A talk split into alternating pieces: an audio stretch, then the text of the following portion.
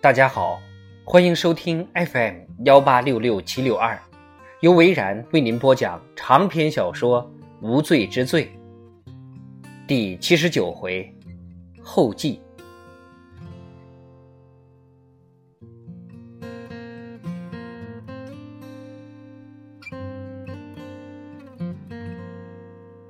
你叫马特·亨特，一年过去了。老同学兰斯向你道歉了。虽然你们两个有好几个月关系都很紧张，但是有一天邻居们办烤肉聚会，他突然问你要不要当他的棒球教练的助理。兰斯拍着你的背，提醒你你的侄子保罗也是他球队的一员。除了说好。你还能说什么呢？最后，你买了利文斯顿的房子，现在每天都要到市区上班，仍然在那家律师事务所担任法律顾问。到目前为止，你最大的客户就是伊克，他对你不薄，对于辛迪的所有指控都撤销了，他自己开了一家侦探社。伊克跟他原来的老板。也会介绍生意给他。现在他已经有三个下手了。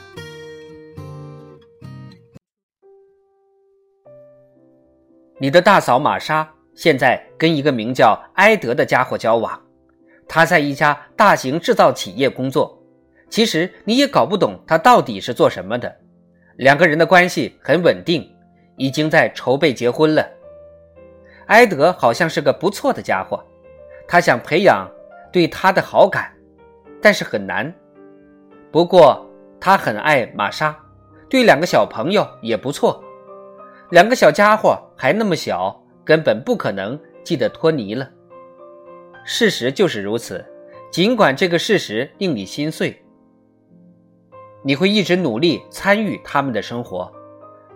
但是你不过就是个叔叔。以后保罗跟艾伦会先投入埃德的怀抱。而不是你。上次你去玛莎家的时候，找了一下哥哥托尼的照片，他还淹没在一堆近期的照片、成绩单跟画作之中。你再也没有苏亚的消息了。他们的儿子史蒂芬有时会来找你，但次数比以前少了。有时候你见到他时，你甚至感到很开心。搬了新家以后的某一天，罗兰来找你，你们拿着啤酒坐在后院。你终于回到利文斯顿了，罗兰说道。是啊，你开心吗？我不喜欢小镇的生活。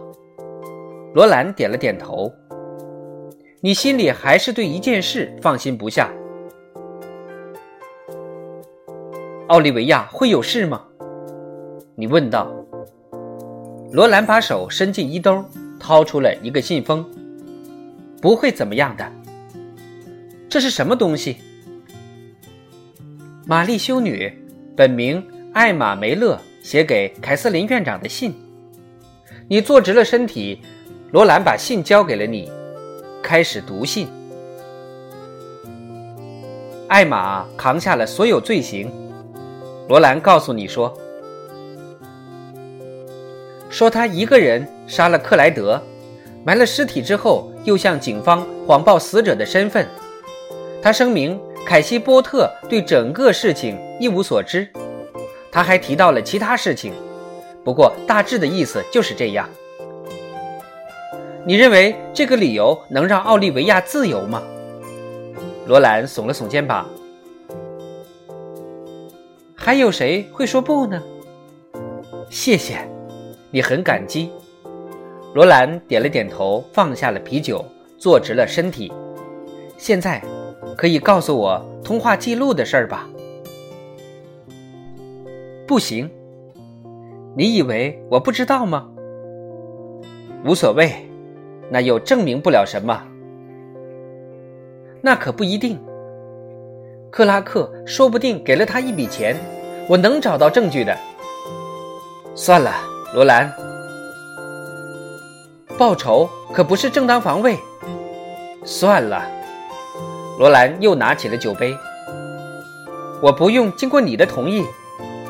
对，罗兰把目光从你的身上移开。如果卡拉一开始就跟奥利维亚相认，那他们早就没命了。为什么这么说？艾玛在那通电话中不让卡拉说，我想他一定有很好的理由。什么理由？我想艾玛已经知道对方找上门了。你的意思是说，艾玛为了救他们，牺牲了自己的生命？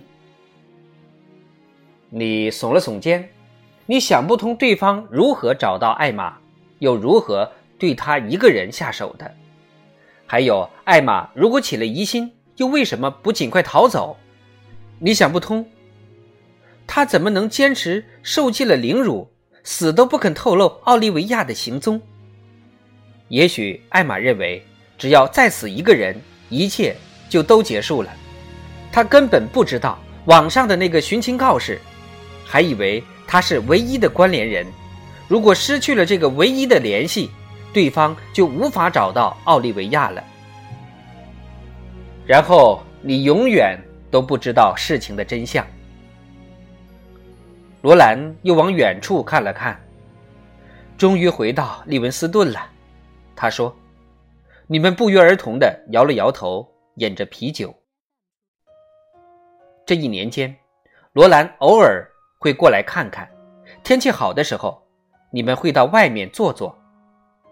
一年后的这一天，太阳高照，你跟罗兰四肢大张坐在户外的躺椅上，沐浴在阳光下喝酒。罗兰说：“这个牌子的啤酒比较好喝。”你尝了一口，表示同意。罗兰还是老样子，不断重复着那句老话。终于回到利文斯顿了。你们两个不约而同的摇了摇头。你待在自己的院子里，太太奥利维亚也在，正忙着整理花圃。你的儿子本杰明就躺在他身边的垫子上，他已经三个月了，此刻正开心的发出咕咕的声音。整个院子都能听见。卡拉也在院子里帮母亲的忙，他已经在这里住一年了，并打算继续住到毕业。你，马特·亨特，看着他们三个人，心里很充实。奥利维亚也感觉到你的目光，他抬起了头，微笑。卡拉也是。你的内心充满了喜悦。对呀，你露出牙齿，拼命傻笑，对着罗兰说：“我们终于回到利文斯顿了。”